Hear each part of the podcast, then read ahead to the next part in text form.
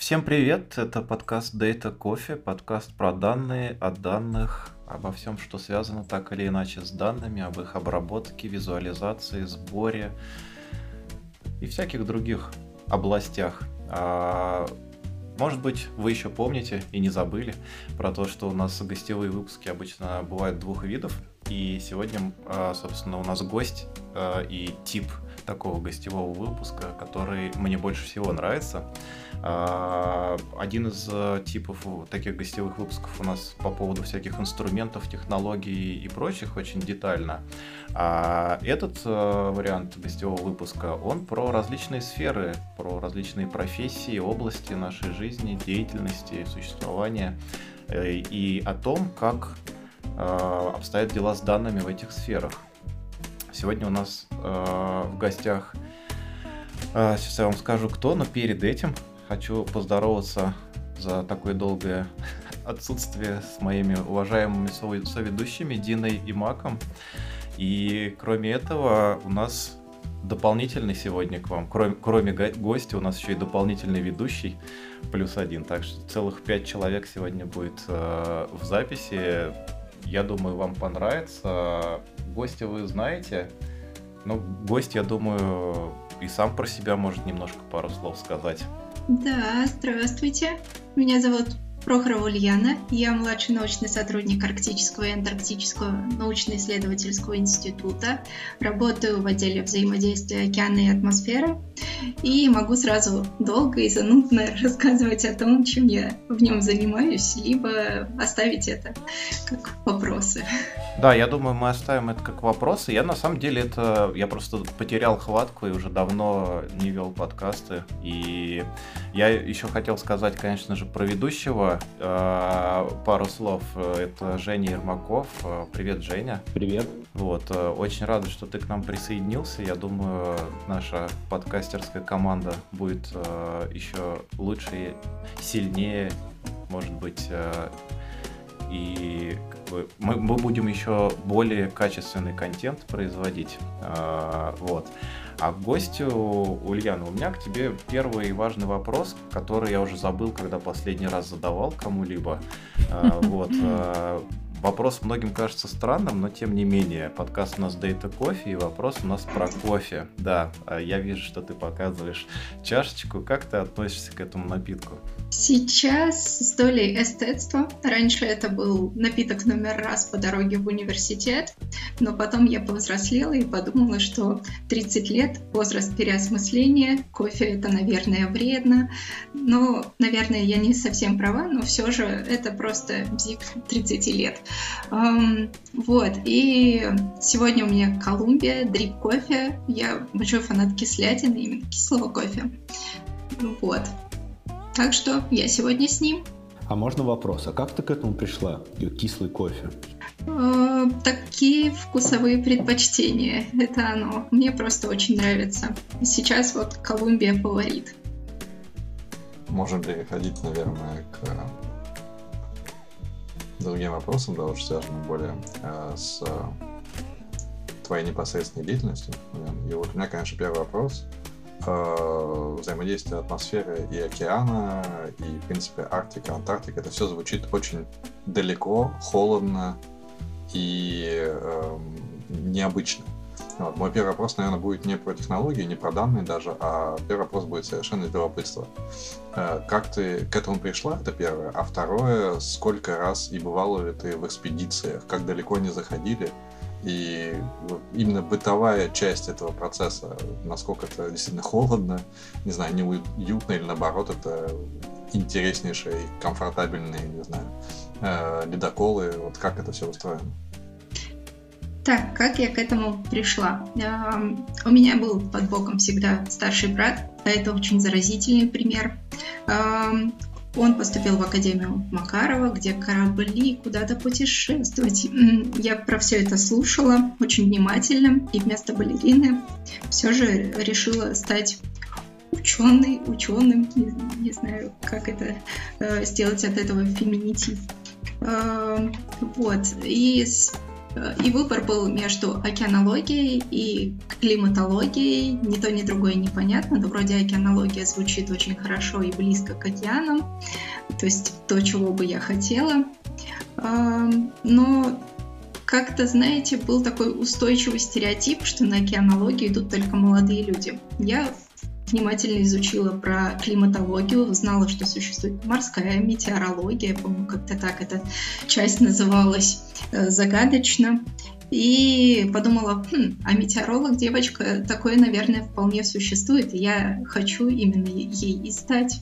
И вот я отобралась на эту кафедру, пришла с, с этой заявкой, там сильно удивились, и, в общем, первые научные работы я писала в итоге с океанологами, будучи метеорологом.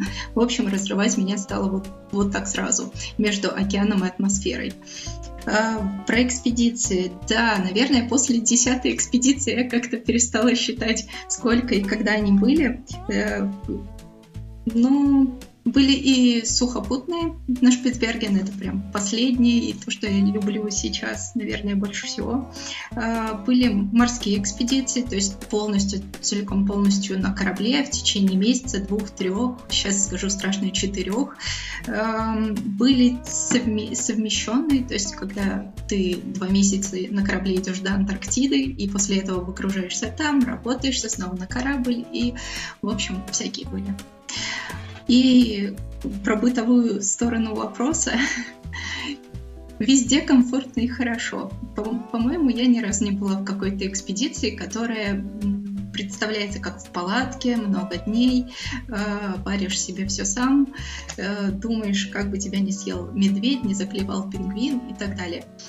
Ничего такого не было, я всегда была в очень комфортных, почти тепличных условиях, и недаром говорят немного, что метеорологи белые воротнички, э, у нас почти всегда легкое, хорошее оборудование, которое ты сам доставил. В общем, всегда было хорошо и приятно.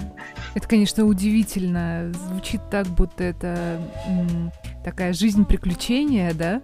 Но с другой стороны, при этом и комфорт. И это... Похоже ли это на террор Дэна Симмонса? Нет? Никаких монстров, никаких белых медведей, которые пытаются сожрать, никаких, а, не знаю, отключения тепла на Антарктиде.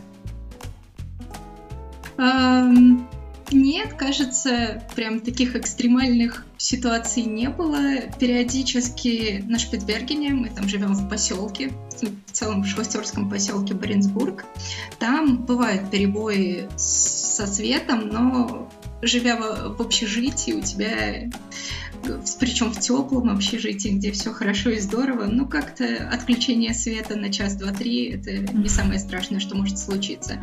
Медведи да, есть такой страх, и он не только в голове, а вполне реален, опять же, на том же Шпицбергене. И мы всегда проходим курсы безопасности, которые заключаются еще и в том, что нас учат о, стрелять. Да, такая вот страшная штука. И вот ты булочка с корицей, но умеешь стрелять и вполне попадаешь иногда в цель. Нет, не в медведя. Я надеюсь, что это все всегда будет ограничиваться какой-то мишенью и все. С медведями вот близко я не встречалась и очень довольна этим фактом. Немножко, конечно, не в тему подкаста, но очень интересно. Неужели можно выстрелить в медведя, таким образом не разозлить его, а остановить? Ну, надо знать, куда стрелять. Это учили такому, но на Шпицбергене э, была ужасная шутка, мне кажется. Я уверена, что это шутка о том, что жизнь медведя ценится несколько больше человеческой, что если ты... Это исключительно к тому, что если ты пристрелишь медведя, даже если подстрелишь, то тебя дальше ждут большие бюрократические проблемы, нужно будет очень доказывать, почему ты это сделал, действительно ли ситуация была такая, что медведь тебе угрожал, вот действительно ли так. То есть это все сложно, но, конечно, жизнь человека ценится на самом деле всегда больше. Честно, когда тебя спрашивали про экспедиции, я ожидал ответ, что вот была одна там дав- давно, а я вообще больше тут изучаю. Но когда сказал, что у тебя с десяток было, я, честно говоря, просто в шоке. Это кажется чем-то просто невероятным. Была одна, и я больше не ногой, да? Да, да, да, да. А вот можешь рассказать про свою самую первую? Как оно было? Да, вполне воспоминания почти свежи. Она была 10 лет назад. э, в 2012 году. Э, я была тогда студенткой третьего курса, и так получилось, что мне нужна была какая-то практика по, не знаю, в конце учебного года такое есть. И мой научный руководитель сказал, ух ты, а у меня есть такая вот, э, есть Арктический институт, где я работаю, и вот я тебя туда могу сдать в экспедицию. И, естественно, человеку сказали море, экспедиция, да, я на все согласна, куда ехать. Это, было, это был очень интересный опыт. Нужно было добираться в Лабытнанги, это куда-то за полярный Урал.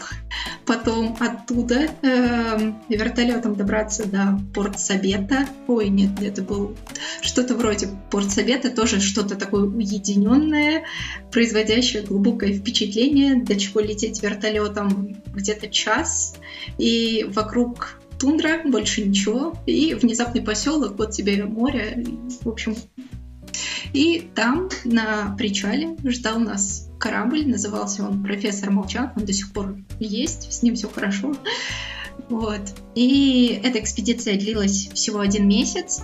Ее целью Насколько я помню, ее заказывал Ямало-Ненецкий автономный округ. Она была комплексная, морская экспедиция, какого-то морского базирования, как-то так это называлось. И на судне были врачи, они на каждой остановке, назовем это так, выгружались и брали различные анализы у местного населения. То есть цель была именно медицинская. Но я получала бесценный опыт как метеоролог, установив оборудование на пеленгаторной, то есть верхней палубе, и занималась мониторингом метеорологических параметров, то есть обучалась азам э, наблюдений, которые были нужны. А у меня такой вопрос. А, у тебя получается смесь а, океанологии и метеорологии. А где заканчивается одна и начинается другая? Ух, это сложный вопрос. Если ты подходишь к вопросу с точки зрения климатологии и говоришь, ой, она все решает, это очень важно, ты точно климатолог, ты метеоролог, вот до мозга костей. А если пытаешься ко всему подходить с точки зрения океанологии, что вообще это течение, это все важно, ну это тоже шутка на самом деле. Тут нет такой четкой грани. А, раз уж мы заговорили про экспедиции, хотел бы немножко вернуть в русло подкаста и спросить, а что вообще в этих экспедициях в части данных можно собрать? Как, как, какие материалы и в каком объеме, и, и что вообще там именно в части данных интересного? Ух ты! Вопрос про данные — это вот то, чего я, пожалуй, ждала, готовилась, а когда можно начать занудствовать на этот счет и рассказать вообще про все типы данных, которые есть, потому что невозможно рассказать про данные, которые мы добываем непосильным трудом в экспедициях, не совсем комфортно, эм, не рассказав про все остальные данные, которые есть. Эм, я давайте расскажу про наблюдения в целом, а дальше, если не наскучит, расскажу и про остальные типы. Эм, наблюдения или инситу данные — это которые обычно получаются с метеорологического поста. Это представляется в первую очередь он. Назовем их образно стандартные наблюдения. То есть, что мы представляем, что человек с бородой сидит где-то на севере, там в 100 километров туда и туда никого нет, проплывает айсберг, на нем медведь, человек замеряет данные, отправляет их куда-то непонятно куда.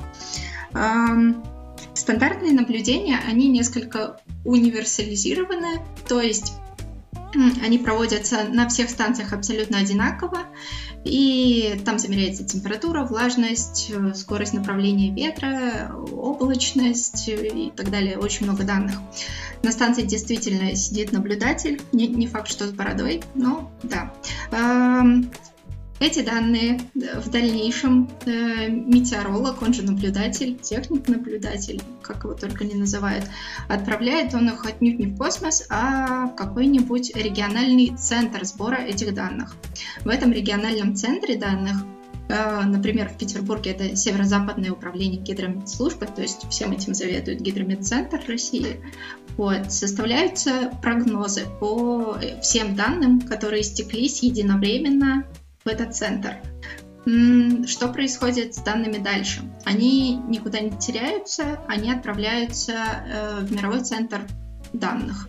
То есть все данные, абсолютно все со всех станций сети, можно получить в открытом доступе из мирового центра данных. Самое сложное это зарегистрироваться да и в принципе все. Этих мировых центров раньше было три, сейчас их гораздо больше, один из них в Москве, и им чаще всего климатологи, работающие в России, чаще всего им и пользуются. Данные там добыть достаточно просто, они качественные, там, собственно, данные проходят какой-то первичный контроль. Эм, ну и на этом с данными наблюдений, э, с первой частью, со стандартными наблюдениями все. Есть еще дополнительные наблюдения. То есть помимо каких-то обязательных данных, есть еще, например, наблюдение за озоновым слоем. Это не является чем-то обязательным, однако на, на каких-то станциях их доукомплектовывают, и вот есть озонометр, озонометрист, который за всем этим наблюдает, который проводит наблюдения, но он их не отправляет ни в какое управление гидрометслужбы, он их отправляет туда, кто, собственно, оборудовал э, и, и докомплектовал станцию. Например, это тот же Арктический институт, который в Антарктиде занимается неспроста э, наблюдениями за озоновым слоем. Вот, и эти данные попадают туда, и дальше можно сказать, что по желанию их отправляют в мировые центры, которые такие специальные, то есть вроде мирового центра данных по озону или э, мировой центр данных по аэрологии, там, мировой центр радиационных данных и так далее. То есть это что-то единичное, и там прям коллекционируются все данные сразу. Есть еще специальные наблюдения. Они вообще не универсализированы, каждый их проводит как может по своей методике, либо где-то в статье вычитал. Вот это, собственно, данные из экспедиций. Это оно. Ты пишешь программу, э, и эта программа для каких-то твоих локальных нужд научных. Вот. И ты, собственно, эти данные есть у тебя, у института, и тут уже проблема. Они не в открытом доступе чаще всего.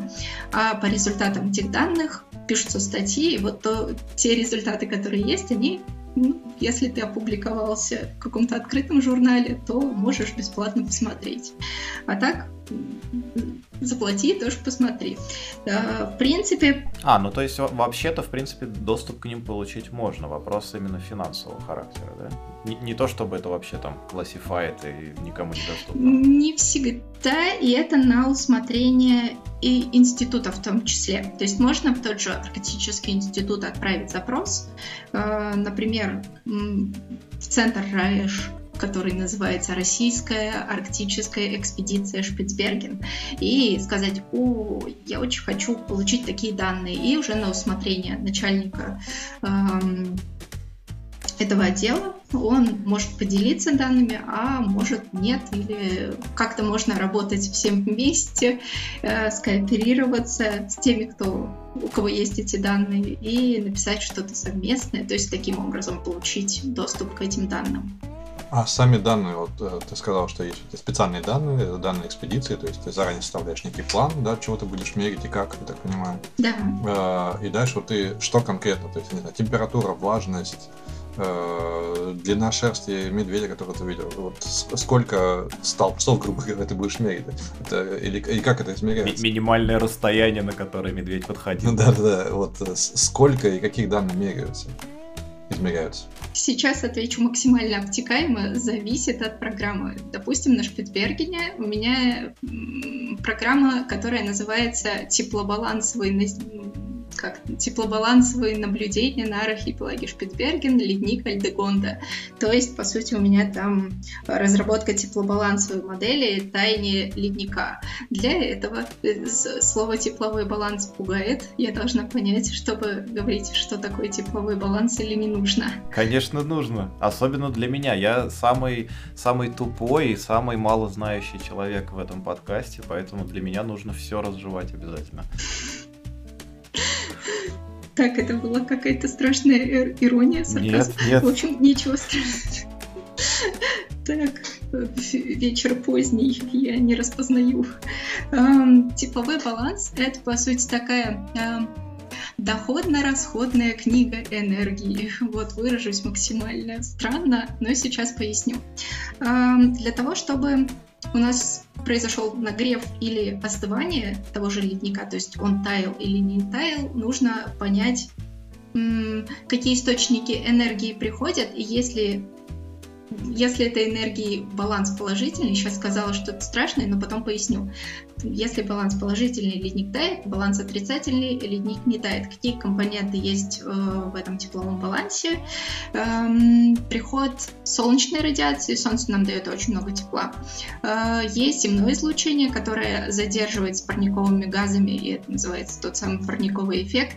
И есть турбулентный теплообмен, это высвобождение энергии или затраты энергии на трансформацию вещества, то есть, по сути, фазовый переход. А, то есть допустим, затраты тепла на испарение или высвобождение энергии, когда идет конденсация. Еще есть совершенно читерские методы, например, приход тепла откуда-то. То есть горизонтальное перемещение какой-то воздушной массы, она принесла тепло, и это называется адвективное тепло. Есть еще ну, там совершенно незначительные параметры, которыми плюс-минус можно пренебречь. Что я говорила про положительный и отрицательный баланс, что звучит совершенно сюрреалистично, что я несу. Вот.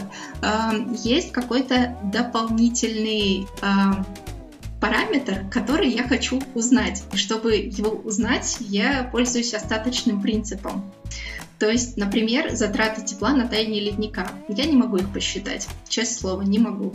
И поэтому я пользуюсь остаточным принципом, измеряю все, измеряю или рассчитываю, это важно, э, компоненты баланса, которые я озвучила, то есть которые м- крупные и влияют на что-либо, то есть они ощутимы. Эм, и все, что остается, эм, никуда не тратится, скажем так, то есть баланс получился положительный это значит идет на таяние ледника и ледник тает. Вот. Такая а, штука. А я правильно понимаю, что то есть, есть за этим совсем стоит какая-то модель, не знаю, какой-то там большой дифур, да, который считает, там, не знаю, насколько, грубо говоря, не, не знаю, ледник оттает, его массу уменьшит и что-то подобное.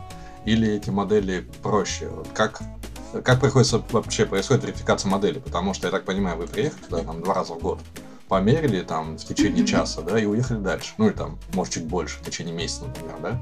А дальше все остальные данные, по сути, неизвестны, то есть аппроксимация происходит. Как вообще происходит верификация того, что вы намерили с моделью и с реальной жизнью? Макс, спасибо за вопрос. Это классный вопрос. Сейчас расскажу почему.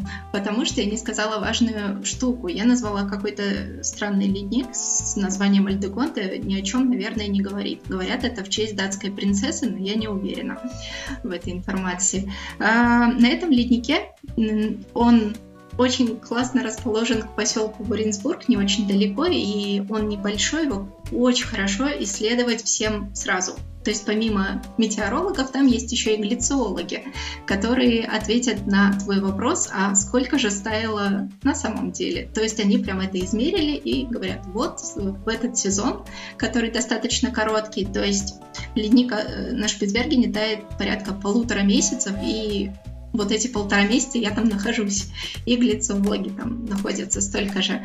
То есть в это время я провожу свои измерения, они проводят свои измерения. Дальше я приезжаю домой и на ближайшие несколько месяцев запираюсь в кабинете и произвожу свои расчеты с видом какого-нибудь ученого гения. Потом я выплываю из этого всего и говорю, так, по моей модели получилось, что стало вот столько. И беру данные глициологов в разных точках и смотрю, а, как у нас сходится, не сходится все это дело. Вот, то есть верификация проходит по этим данным глицологическим. Интересно, у, у Мака был очень такой э, профессиональный, математический, э, с таким уклоном вопрос. Я как чел- человек более простой, скажу более приземленные вещи, которые мне интересны. Может быть, он не очень к месту, но все-таки э, есть ли какой-то коммерческий смысл э, во всех этих исследованиях? И может ли, к примеру, компания, какая-то бизнес, э, там, ну, оплачивая какую-нибудь подписку, например, институту, который эти данные собирает, или еще что-то, получать для себя какую-то пользу? Ну, как вариант первый, что мне в голову пришло, когда я об этом думал, например, какие-то транспортные компании, которые перевозят что-то, например, по воде, и им нужно, например, что-то знать, связанное с, метеорол... с метеорологией в этом вопросе. Вот так, такой вопрос, более, более приземленный.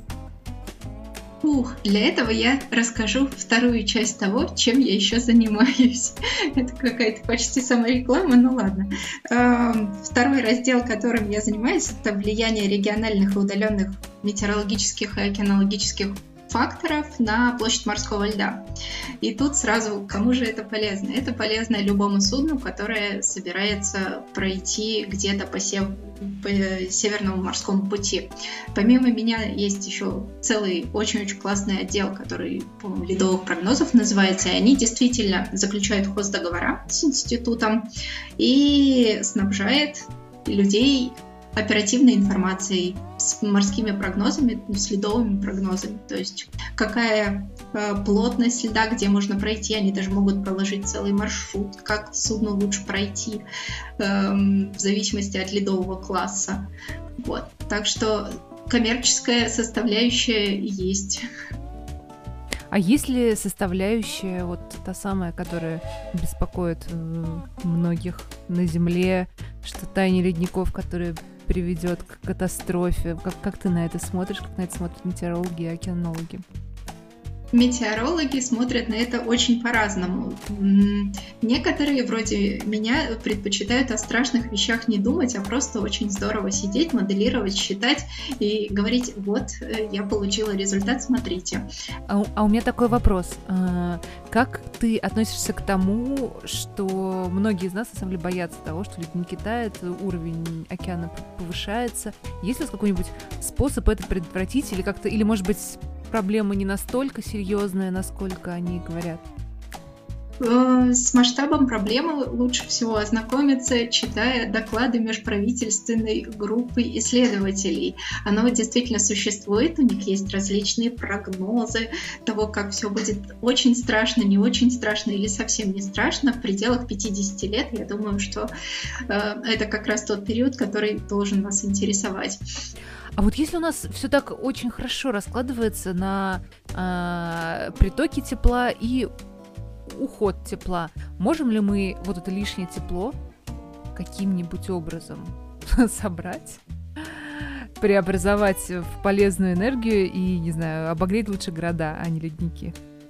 Вот, вот, этот человек явно со мной на одной волне. Предпринимательская жилка, я, я чувствую. Не все так просто. Мне кажется, что я отвечу почти односложно, что нет.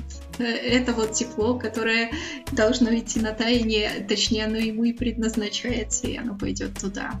Природа работает, к сожалению, так. Энергию могут вырабатывать, не знаю, какие-нибудь вихри, волны, еще что-то, и вот это уже на самом деле это та энергия, которая совершенно неучтенная, не входит в тепловой баланс, и ее, собственно, можно как-то использовать. Кстати, это уже делают. Так что, эх, стартап я зарубаю на корню. А я бы Вообще, на самом деле, супер интересно слушать про это, но я как человек далекий от темы слушаю это просто с открытыми глазами, ртом. Я бы вернулся к данным. Ты говорила, что много мировых дата-центров, которые собирают информацию. А что это за дата-центры? Насколько там много информации? Там информация примерно про всю сеть медианаблюдений, которые есть. Но важно подчеркнуть, это именно сеть наблюдений. То есть какие-то локальные наблюдения вроде моих, их там нет и быть не может. То есть э, в эти дата-центры можно попасть исключительно с какими-то качественными данными, с, э, которые входят в эту специальную сеть наблюдений, как я ее обозвала раньше, стандартную сеть наблюдений. Вот. Ну, звучит так, что это не петабайт, а экзобайт информации, которые собрали за весь свет. Это так?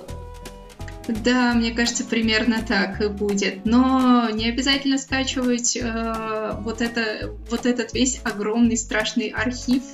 Достаточно выбрать ту станцию, которая тебе нужна. Но если тебе есть некоторая у тебя потребность, чтобы провести какую-то экстраполяцию данных э, и покрыть какую-то небольшую площадь, то я бы тебе посоветовала взять данные реанализа. Есть такая группа данных. Прозвучало страшное слово. Рассказываю, наверное, вкратце, что такое реанализ, и метеорологи его страсти как любят, поэтому не могу его игнорировать и расскажу. Реанализ — это, по сути, некий грид, то есть эм, поле метеовеличин, рассчитанное по тем натурным данным, которые есть, и Дальше они прогоняются через модель, которая учитывает орографию, э, то есть рельеф местности, и у тебя получается, собственно, экстраполированные данные по большой территории, и ты можешь скачать любой кусок, и это будут гигабайты информации, но зато какой бесценный, и ты можешь делать большие выводы. А по поводу вот этого самого реанализа, э, я возвращаю, Жень, нас, извини, снова в другую плоскость. Э, ты говоришь, что есть некая модель, да? Вот у нас в подкасте несколько раз звучала э, новость о том, что э, не то Nvidia, то еще кто-нибудь э, выкатывают свои гигамодели, которые призваны посчитать э, данные, как минимум температурные, просто на, на, всей, на всем земном шаре, э, точнее не шаре, но в общем на всей Земле, Uh, вот. И мы говорили о том, что шаг этих данных примерно там 70 километров, по-моему. То есть грид да, состоит из 70 километровых таких каких-то э, ячеек, не знаю, квадраты это или что-то такое. Э, так вот, это, это, это э, модель, собственно, во-первых, кто ее придумал, или кто ее, наверное, постоянно модернизирует, да, какие-то ученые, так предполагаю. И, опять же, э, как она верифицируется, то есть, наверное, ну, в точках интереса, типа Антарктиды, Арктики, верификация может быть достаточно явной и подробной. А где-нибудь, э, не знаю, в Тихом океане, в центре или на экваторе, наверное, такое почти невозможно. Как это работает? То есть разные масштабы данных и разные, соответственно, временные шкалы. Ну, отвечая на первую часть э, вопроса, так, Сейчас я сконцентрируюсь, на чем она была. Вот, вот. Что ты валишь, профессор? Нормально же сидели. Ладно, надо отвечать со второй половины, потом вспомню первую и отвечу. В общем, как верифицируются эти данные? А, кем они разрабатываются? Они разрабатываются большими-большими научными центрами. В Европе Боже, я даже аббревиатуру не скажу, как это называется, но сам реанализ называется ERA5. По-моему, вот последняя версия называется так, она на базе Коперникус. Не знаю, может это о чем-то говорит, а может ни о чем не говорит. И есть еще, по-моему, американская CEPSAR, по-моему, так называется. Я ей пользуюсь реже, поэтому боюсь допускать ошибки. ERA5 это прям то, то, что всегда со мной. Как эти данные экстраполируете, насколько это хорошо и чем их верифицировать, это делают какие-то локальные экспедиции. То есть, например, судовые наблюдения какие-то позволяют сказать, знаете, ваш реанализ совершенно не работает для там, 85 градуса северной широты где-то в Чукотском море. Это такое, да, бывает. Действительно, эти данные реанализ не всегда хорошо срабатывает там, где изначально было мало данных, поскольку э, реанализ, он базируется чаще всего на данных сети наблюдений. Вот, и да, с ними, конечно, он будет замечательно коррелировать, и все будет здорово, но может плоховато срабатывать где-то, где станций нет. Слушай, а вообще интересно, вот ты сейчас э, второй раз уже говоришь про сети. И я думаю, что, наверное, удобно, когда у тебя одинаковые в похожем там виде предоставляющие данные какие-то разные точки, и все это удобно укладывается в одну общую схему.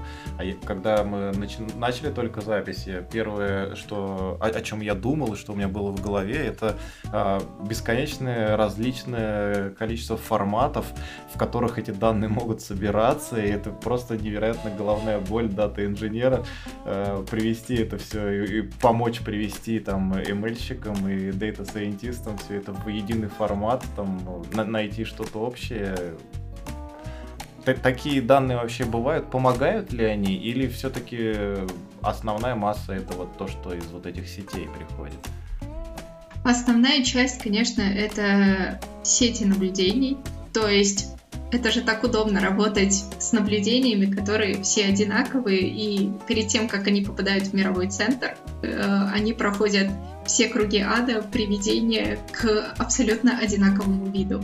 То есть скачивая, допустим, данные Брюсселя и данные, не знаю, сейчас никого не оскорбить, не Анадыре, например, например, прекрасное место. Ты получишь два сопоставимых э, ряда данных, то есть которые будут абсолютно идентичны, и можно с ними работать. У меня вопрос. Ты говорила про грид, про сети, и прозвучало как лучше, квадрат или, например, шестиугольник. И меня этот вопрос на самом деле мучает. Как лучше?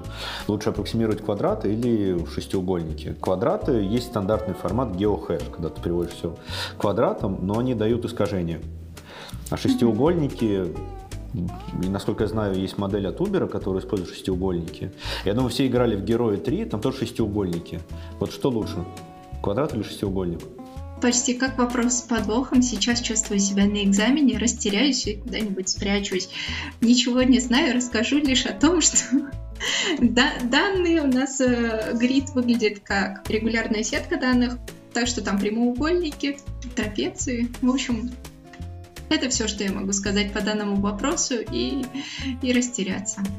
А все же смотрели «Назад в будущее» Роберта Земекиса. Вот меня там всегда поражал во второй части момент, когда выходит, он говорит, через две минуты дождь кончится.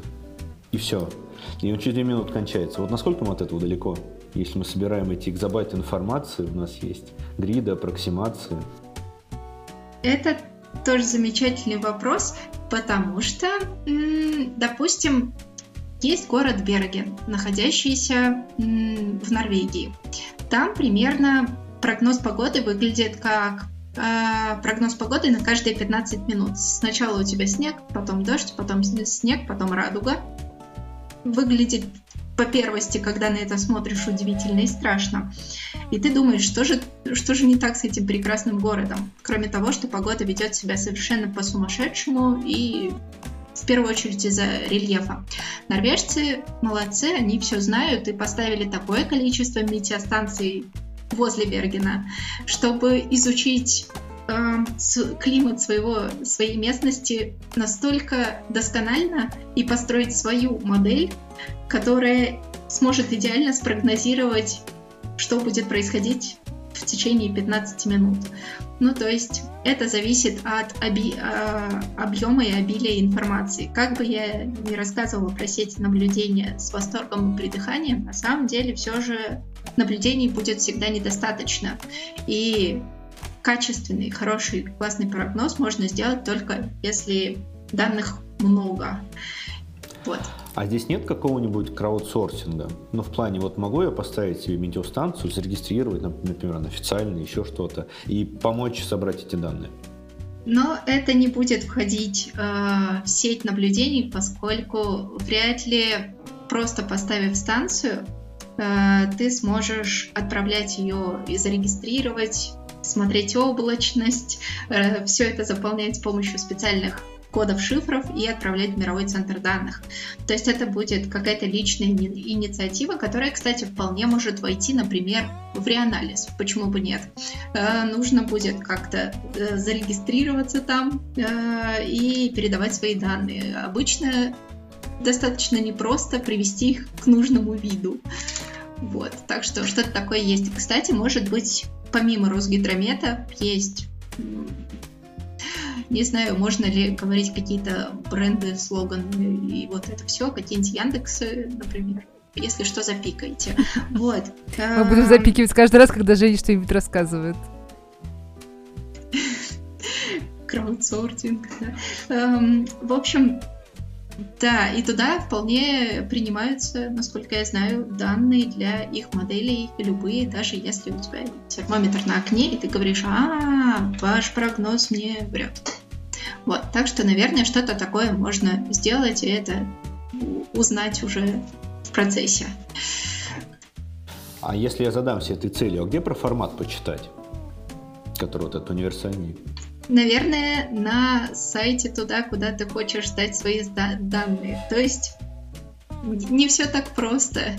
Если ты купил метеостанцию, в нее никуда никто не положит э, записку, куда ты можешь сдать эти данные, и это личная инициатива, поэтому, э, наверное, тебе нужно будет э, написать метеорологу, спросить, тот вместе с, э, с тобой будет искать, куда это сделать лучше, вот, и подскажет, и как. Но точно нужен какой-то, мне кажется, стартап, во-первых, инвестиции привлечь на что-то полезное, на помощь там в логистике, еще в каких-то вещах. И плюс э, помочь людям, интересующимся. Э, мне бы прям просто интересно было бы действительно каким-то образом поучаствовать в подобном проекте. Мне кажется, это прикольно. Но проблем, наверное, масса, но там, где масса проблем, там хороший вариант и всегда бывают способы решить эти проблемы. Поэтому это, мне кажется, отличная, отличная такая штука. Да, вообще обладание какими-то, э, э видя что-то и говоря, здесь есть проблемы, э, вообще часто наука так работает. Насколько я помню, в Антарктиде был случай, так, рубрика «Байки». Сейчас расскажу. Э, но она супер короткая о том, как молодой человек, достаточно перспективный ученый, приехал в Антарктиду, собрал данные. Мне кажется, он сделал просто титаническую работу. И вот, стоя уже на палубе судна, академик Федоров, смотря вдаль, он так смотрит и говорит, что я собрал данные, но я не вижу здесь проблемы. И как-то человек работал целый месяц. Но нет, он написал массу хороших статей, и, в общем-то, казалось, что ну как, как ты не видишь проблем? Я не вижу проблем пока что, и вроде больше не ездил туда э, добывать данные и ограничился единичным своим выездом. Что, знаешь, что я еще хотел спросить? Вот про доступ ты говоришь, э, получить доступ к этим данным, ну, не просто, может быть и просто, но не бесплатно. А, а где вообще это можно сделать? То есть есть какая-то одна единая база или есть несколько? Потому что мне кажется, было бы очень удобно приложить э, к подкасту, к нашему ссылочке, и кто-то, может быть, интересующийся э, такими, такого рода данными для своих каких-то, может быть, исследований или моделей, мог бы ими воспользоваться. Ой, этим я с удовольствием поделюсь. Например, мировые центры данных, как я уже говорила, там данные в свободном доступе, и самое сложное это просто зарегистрироваться. Возможно, если нас внезапно на русском слушают зарубежные слушатели, у них возникнут некоторые проблемы с тем, чтобы скачать э, данные с мирового центра, который расположен в Москве.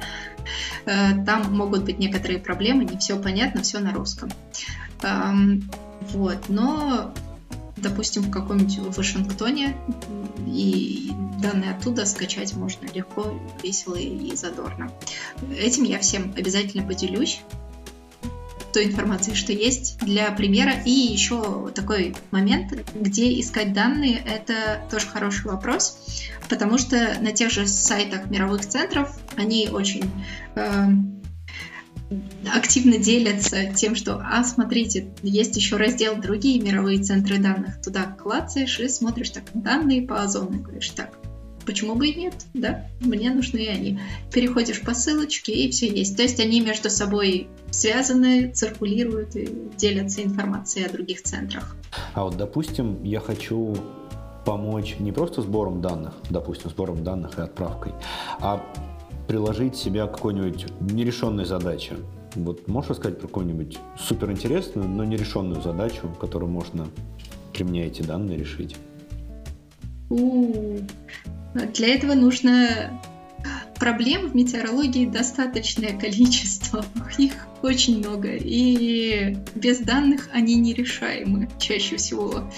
Поэтому сходу я не придумаю проблему. Ну, то есть больше проблем с количеством данных, нежели с, с решением каких-то вопросов, основанных на этих данных, да? Так получается? Чаще всего, да. часто, ну, я опять же боюсь что-то обобщить и быть слегка некомпетентной в этом вопросе мне бы не хотелось, поэтому я, пожалуй, просто мотну головой и не, не буду продолжать отвечать на этот вопрос. Мак, давай. Я всех озадачила. Кошмар. Прячемся. Не, мы просто все бьемся, кто же будет следующий вопрос задавать, пытаемся определить. Кто же будет следующим гостем, подумала я. Эм, у меня был следующий вопрос касательно как раз того, что Женя э, задал вопрос по поводу решения каких-то конкретных проблем. Э, Еще до записи подкаста ты говорил о том, что э, по этим данным, да, по всем, по всем этому огромному массиву, вы можете каким-то образом выявлять э, связи климатических параметров. Э, прочитав это, у меня первый вопрос, что же такое климатические параметры? Это наивная температура, влажность, не знаю, давление – или это некие более какие-то глобальные описатели вот того, что на нашей планете происходит? Нет, нет, нет. Климатические параметры это именно как параметры модели. То есть температура, влажность, вот все, все данные, которые есть и которые имеют отношение к метеорологии. А говоря об их связи, то есть, э, ну, опять же, это вопрос был в самом начале подкаста у меня такой. Э, видя эти вот все идеи про модельки, которые должны обсчитать нашу там Землю в каждом квадратном метре, да, узнать температуру и там подобные вещи. Вот, кстати, посмотрел на сайт R5, там написано, что площади квадратов 30 километров и высота 80 километров этих штук. Так вот, э, мы регулярно видим, что вот сейчас, сейчас будет такая вот модель, которая посчитает нам просто все и будет предсказание там на, не знаю, на два дня вперед давай достаточно точно. Есть ли в этом во всем хоть какая-то толика ре- реализма? Или это совершенно невозможно? То есть понятно, что кто-то может, не знаю, там завод где-нибудь загореться, в, в, не знаю, условно в Китае, да, и все прогнозы будут не очень верны, но для нашей обычной жизни, когда не происходит эксцессов, эти модели в принципе релевантны или слишком мало данных и их невозможно верифицировать?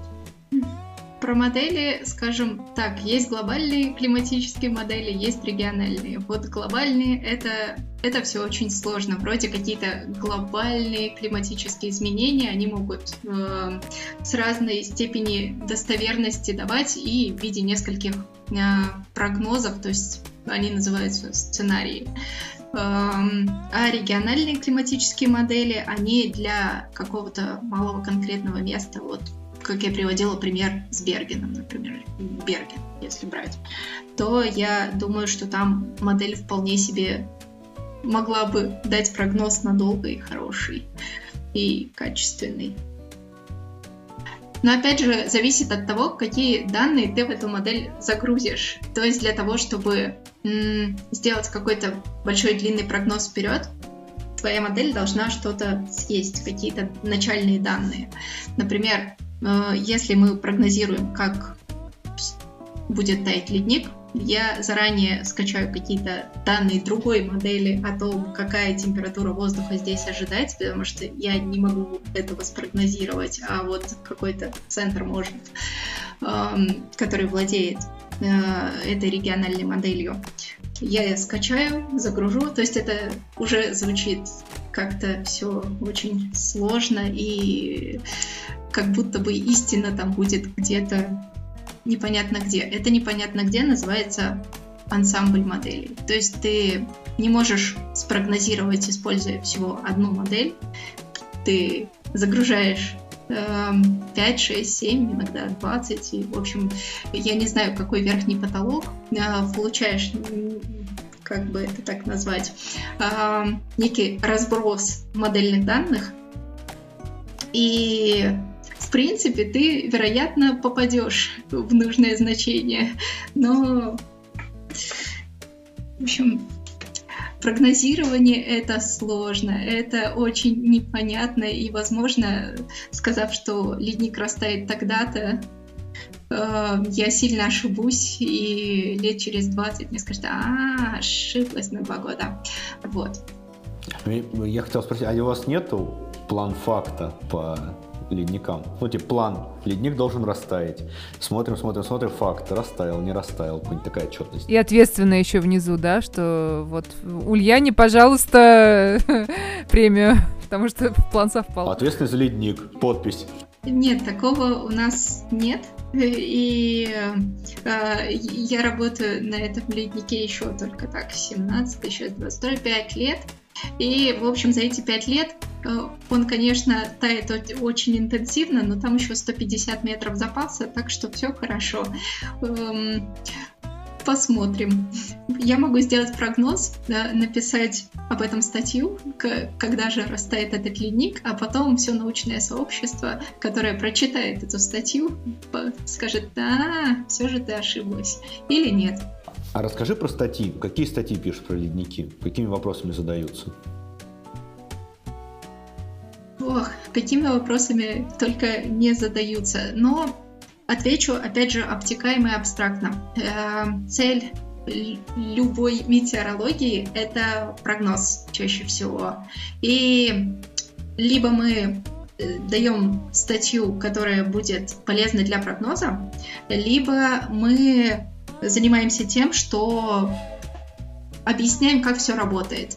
То есть, например, моя статья про Альдегонду заключалась в том, что какие теплобалансовые характеристики влияют на таяние наибольшим образом.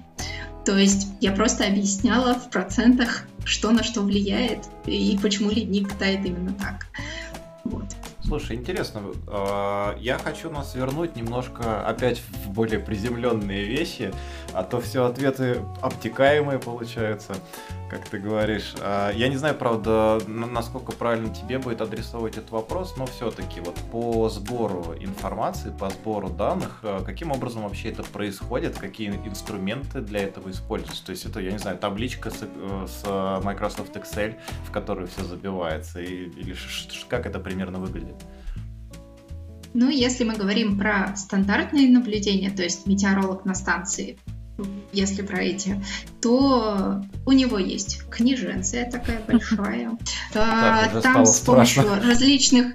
А, если бы мы были, перенеслись на 20 лет, 20-30 лет назад, то я бы сказала так. Значит, 00 часов, метеоролог по UTC, это важно, просыпается и говорит, так, время срока. Срок — это метеорологический срок, называется так. Он выходит на метеоплощадку с блокнотиком и списывает показания всех датчиков. Дальше возвращается в уютное, теплое э, на станцию, теплую, уютную, и с помощью кодировок э, заносит всю информацию в журнал. Дальше он перепечатывает, делает радиограмму и отправляет ее э, в гидрометцентр или в какой-то региональный центр. Но теперь Э, в 2022 году станции автоматические в основном, но это никак не исключает звено в виде наблюдателя. То есть даже сидя на станции, наблюдая за всеми метеопараметрами, как они меняются и что они показывают в текущий момент, он все равно берет книжечку, записывает туда руки. Дальше с помощью программы в виде кодировок все это записывает и самостоятельно, либо опять же с помощью радиста все это отправляет в гидрометцентр, то есть в какой-нибудь региональный центр. Вот. Есть то, что автоматическими станциями заменить невозможно. Например, определить очень романтично, глядя вдаль э, дальность видимости или э, форму облаков. Кто же знает, э, что это кумулонимбусы или все же что-то другое. Овечка. Вот.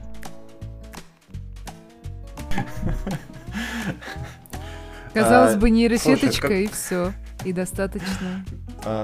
А, Блин, а, ну, наверное, вот именно та часть, э, связанная с передачей вот именно какой-то, там, я не знаю, азбукой Морзе или как, как, чем там передается информация, э, она связана с тем, что нужно сейчас передать э, свежие данные. Mm-hmm. А вот то, что все-таки накоплено чисто теоретически, это же можно как-то там, я не знаю, на диск записать, на флешку, если кто-то помнит вообще, что такое От, диск. Отправить вот. почту этот журнал, а, да. А, а потом, когда, ну, я не знаю, смена, например, экспедиции экспедиции будет смена э, группы и передать, например, чтобы это как-то, может быть, там больше информации можно передать. Все-таки, мне кажется, с помощью э, таких ручных э, записей и отправок э, данных не, не очень э, большие объемы можно передавать. Ну смотри, он метеоролог, он э, наблюдатель, каждый срок отправляет вот эту вот строчку из своего журнала обо всех наблюдениях, которые есть. Э, Гидромедцентр, получая эту информацию, в дальнейшем ее накапливает, они не удаляют это никуда или не используют в прогнозе, а потом выкидывают. Это все накапливается. И только после этого, то есть этот весь архив отправляется и сдается в мировой центр данных. А что касается книг, журналов, эм, они чаще всего при пересменке э, метеорологов, наблюдателей, насколько я знаю, их увозят оттуда, но, опять же, это не точно. Я на станции не наблюдал, но насколько знаю, что все архивы, которые в бумажном виде, они в конечном итоге хранятся либо в мировом центре, либо чаще всего остаются в гидрометцентре в каком-то там отделе архивов, например. То есть все это есть, и уже дело э, каких-то людей, которые наблюдают за этими архивами, в том, чтобы оцифровать эти данные, или все-таки не стоит.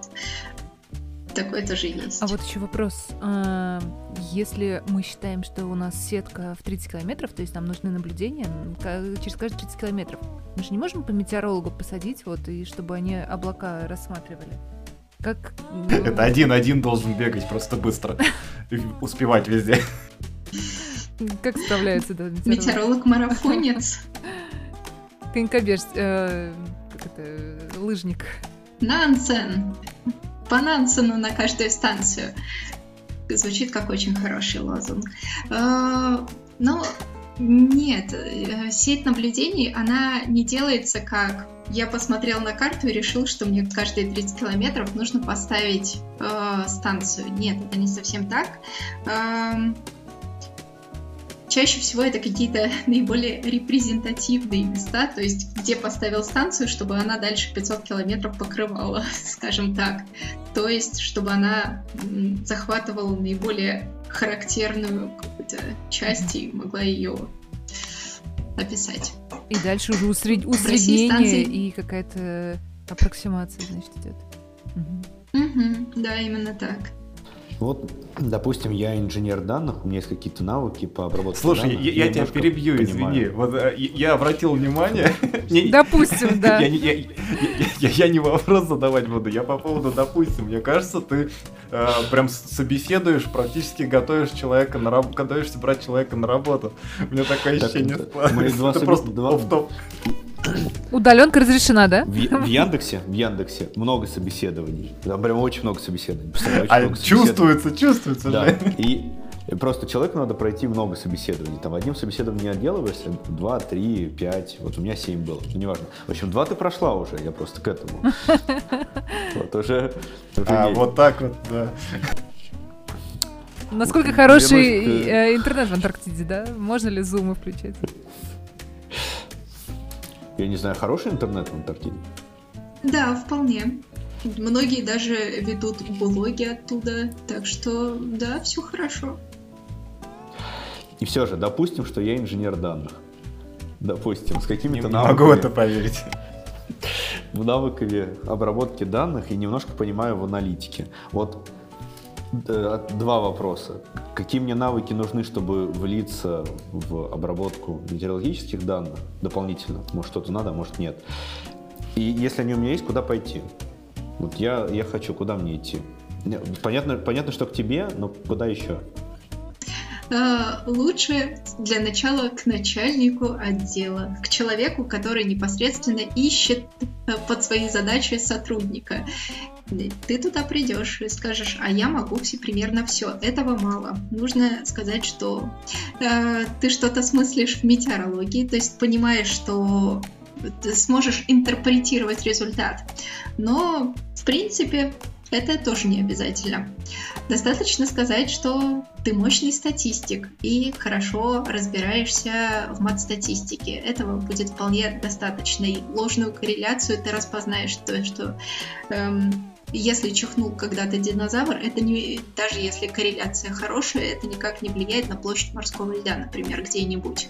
Ну вот, э, достаточно, наверное, таких знаний, а интерпретацией уже займется кто-нибудь другой. Такое, Просто очень наверное, слабо можно. влияет, оно влияет, но очень слабо. А если моя стезя это именно, именно обрабатывать данные, не анализировать, не интерпретировать, а обрабатывать, я могу себя где-то приложить? Да, конечно. Приходите к нам в институт. А, а, обработка данных важный этап, который э, не все любят. А особенно если ты умеешь хорошо рукописные тексты с книг распознавать. если все это автоматизировать. Хотя, возможно, я, у меня какие-то устаревшие представления обо всем. Я все-таки в архиве северо-западного УГМС побывала давно. И это было лет 10 назад, и там действительно кто-то перепечатывал данные. Это было очень впечатляюще, устрашающе. Но я думаю, что что-то, возможно, уже просто поменялось. Может, у меня какая-то устаревшая информация. Ну, фактически это ETL-процесс в действии. Ты экстрактишь данные глазами, не трансформируешь их в уме и прям вносишь в базу данных. Можно это записать, и я просто передам это туда, чтобы они свою должность как-то расписали, свои э, обязанности, возможно. А с каким инструментарием вы работаете? Что мне нужно знать? Mm-hmm. Обычно инженер данных Python, SQL, Scala, Spark, тысячи инструментов. Чаще всего R, э, Python, MATLAB, да и все в принципе. Я точно знаю, что раньше была борьба между теми, кто за R, и теми, кто за машинное обучение на Python.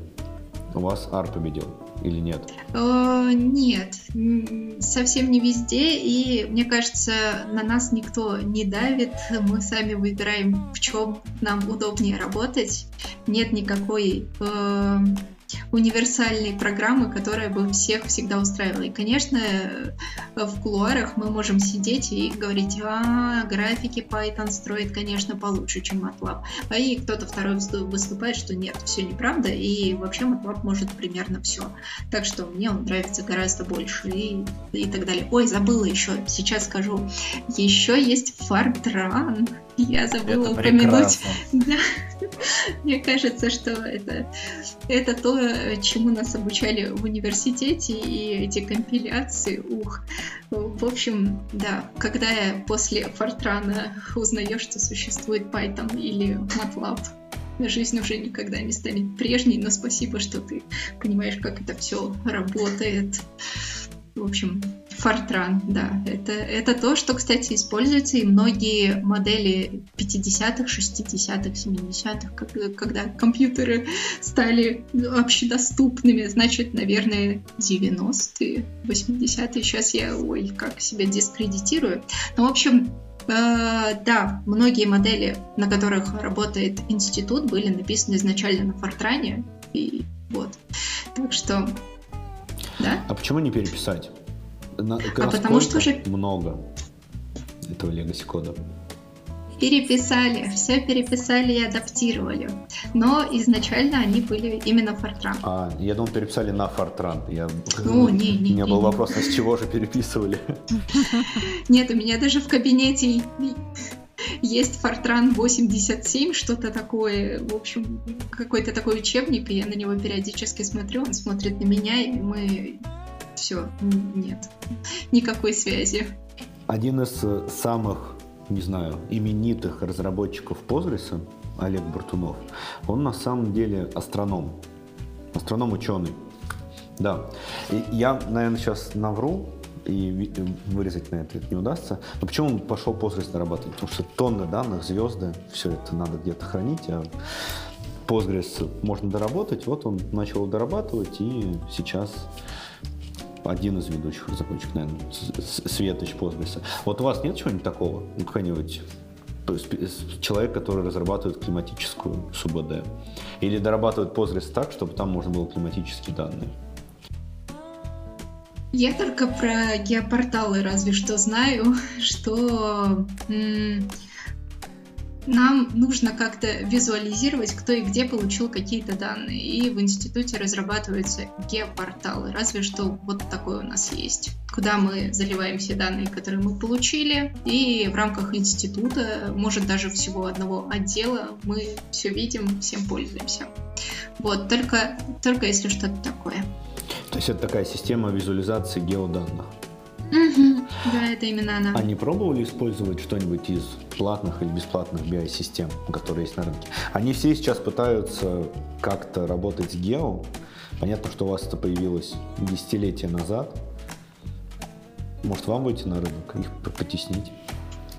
Мы все еще бюджетное учреждение, и, возможно, для того, чтобы что-то делать, нам нужно с кем-то это согласовывать. Поэтому часто мы действуем по старинке, и вот формат геопортала пока что всех более чем устраивает. Они появляются новые, есть запрос на какие-то новые геопорталы, например, по данным мерзлотоведения, то есть нового направления какого-то. Но как-то менять формат, м-м, нет, такого пока, и, по крайней мере, я об этом не слышала. Я всегда боюсь за целый институт говорить.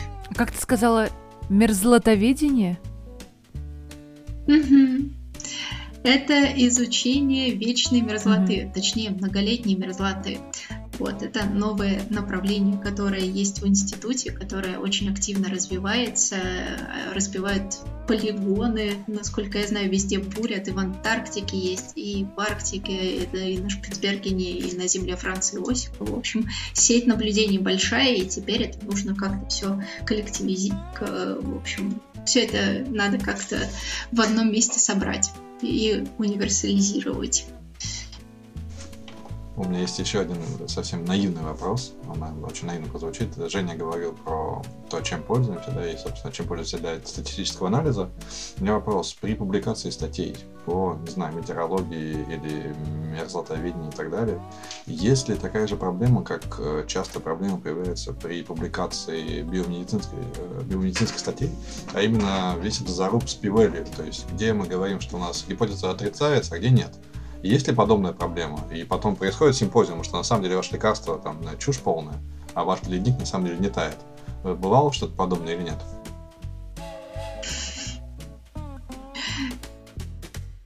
Мне рецензии чаще всего приходили на тему такую. Э, уместен ли в метеорологии, в исследовании метеорологических данных, анализ с трендом?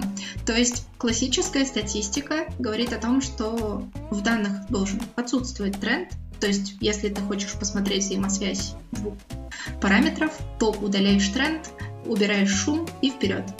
В метеорологии нельзя игнорировать тренд, и вот это основная, кажется, статья борьбы, и поэтому таблицы, которые в итоге идут в публикацию, выглядят как куча данных с, со скобочками, это с трендом, это без тренда. То есть, в общем, для удовлетворения всех эм, представление о том, как это должно быть, потому что вот это прям какой-то был оживленный спор, но это, опять же, мой личный опыт. С P-value, э, кажется, у нас проблем особо не бывает. Я продолжу свою тему с допущениями. А вот, допустим, я ничего не знаю, но хочу, хочу в метеорологию. Вот куда мне идти? Зацепила, Честно зацепила говоря, сфера. Я... Видео, Нет, мне тоже нравятся и... профессиональные такие гостевые выпуски наши. Да, это просто бомба. Я вначале слушал, а когда я услышал про 10 экспедиций, я все, я решил, может, ну его. Сперва в Яндекс Погоду отротироваться, а потом потом на экспедицию. Ага. Ну вот... Метеорологии, где, где обучают ну, да, или ну, куда берут на работу. Ну вот представь, э, на самом деле это легко представить. Да, представь человека, который прослушал этот подкаст, загорелся так же, как я, и вот хочет куда-то. Тебе ему писать стесняется? Ну, потому что тебе напишут тысячи человек, тебе надо выбирать кого-то из них. Вот куда ему обратиться? Тем более ссылку я дала на Инстаграм, а он, насколько я знаю, заблокирован. Но все равно писать туда, если что, можно. Тут я подмигнула, но я не очень, я, в общем, подмигнула. Вот. А, у нас где чему обучают? Вот возникло желание стать метеорологом. В Петербурге есть два места, называется один из них э, СПБГУ, Санкт-Петербургский государственный университет, приходите к нам на кафедру климатологии и мониторинга окружающей среды. В общем, тут я должна э, их толстовку показать, в общем, и побыть немножко в роли амбассадора э, любимой кафедры. И есть э, гидрометеорологический институт, сокращенно РГГМУ, и там прям все виды метеорологов, и авиасиноптик, и, в общем, чего там только нет. То есть там специальностей огромное множество. Если в Москве, то первое, что приходит на ум, это Московский государственный университет. У них тоже есть кафедра климатологии, метеорологии. Вот, и можно обучаться там. Про региональные какие-то я сказать не могу, но можно загуглить. Это, это в принципе, может решить э, как-то эту проблему. М- массу ваших проблем решает Google А, наверное, мы будем закругляться. Я напомню нашим слушателям на всякий случай, если вдруг кто-то смог забыть. Э, у нас в гостях сегодня была Ульяна Прохорова, метеоролог, младший научный сотрудник Арктического и Антарктического научно-исследовательского института. Было безумно интересно лично мне. Я думаю, мои соведущие тоже такого же мнения. Мы бы записывались и дальше, но мы просто не можем себе этого позволить. Мы сойдем с ума потом при монтаже такого большого количества аудиодорожек. Поэтому, да, большое тебе спасибо спасибо. На самом деле очень интересно было. Классно, что ты пришла к нам. Вам спасибо. Спасибо, что позвали. Все, пока, ребят.